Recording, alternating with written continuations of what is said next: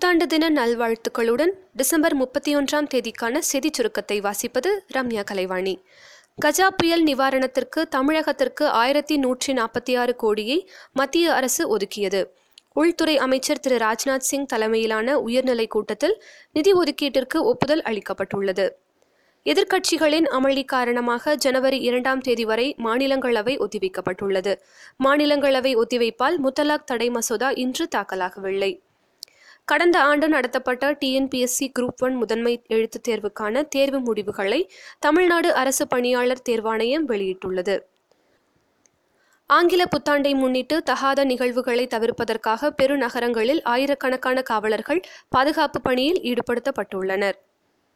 தலைமை தகவல் ஆணையராக சுதிர் பார்கவாவையும் தகவல் ஆணையர்களாக நான்கு பேரையும் மத்திய அரசு நியமித்துள்ளது.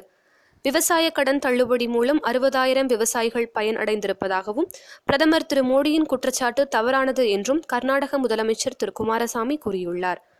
பிளாஸ்டிக் பைக்கு விதிக்கப்பட்ட தடையை நீக்க முடியாது என தமிழக அரசு திட்டவட்டமாக தெரிவித்துள்ளது.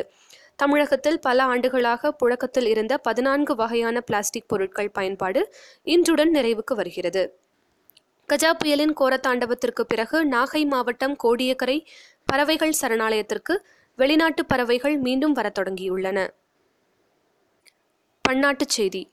அமெரிக்காவின் நியூயார்க் மாகாணத்தில் புத்தாண்டை ஒட்டி மிளிரும் கிறிஸ்டல் பந்து வெற்றிகரமாக சோதனை செய்து பார்க்கப்பட்டது. புத்தாண்டை கொண்டாட நியூயார்க்கின் டைம்ஸ் சதுக்கத்தில் இந்த ஆண்டு பத்து லட்சம் பேர் கூடுவார்கள் என எதிர்பார்க்கப்படுகிறது. வானிலை அறிக்கை.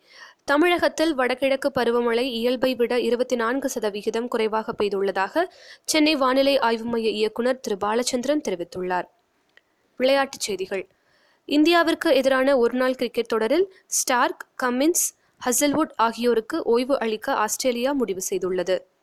இந்திய பெண்கள் அணியின் முன்னணி வீராங்கனையான ஸ்மிருதி மந்தனா ஐசிசியின் இரண்டு விருதுகளை தட்டிச் சென்றார். ஐசிசியின் இந்த ஆண்டிற்கான சிறந்த கிரிக்கெட் வீராங்கனை மற்றும் ஒருநாள் கிரிக்கெட்டிற்கான சிறந்த வீராங்கனை ஆகிய விருதுகளுக்கு தேர்வு செய்யப்பட்டுள்ளார். ப்ரோ கபடி லீக் போட்டியில் இன்று எட்டு மணிக்கு நடைபெறும் முதலாவது தகுதிச் சுற்று ஆட்டத்தில் குஜராத் பெங்களூரு அணிகள் பலப்பரீட்சை நடத்துகின்றன. இரவு ஒன்பது மணிக்கு நடைபெறும் மூன்றாவது வெளியேற்றுதல் சுற்றில் உத்தரப்பிரதேச யோதா தபாங் டெல்லி அணிகள் மோதுகின்றன. இதில் வெல்லும் அணி இரண்டாவது தகுதிச் சுற்றில் விளையாடும். இந்திய கிரிக்கெட் அணி கேப்டன் விராட் கோலி தொடர்ந்து மூன்றாவது ஆண்டாக அதிக ரன் குவித்து சாதனை படைத்திருக்கிறார். டெஸ்ட் ஒருநாள் போட்டி இருபது ஓவர் போட்டி ஆகிய மூன்று வடிவிலான போட்டிகளையும் சேர்த்து இந்த ஆண்டு அவர் இரண்டாயிரத்தி அறுநூற்றி ஐம்பத்தி மூன்று ரன் எடுத்துள்ளார். நாளைய சிறப்பு. ஆங்கில புத்தாண்டு தினம். இந்திய இயற்பியலாளர் சத்யேந்திரநாத் போஸின் பிறந்த தினம். மணியாடர் அனுப்பும் முறை தொடங்கப்பட்ட தினம். இத்துடன் இன்றைய செய்தியறிக்கை நிறைவு பெறுகிறது.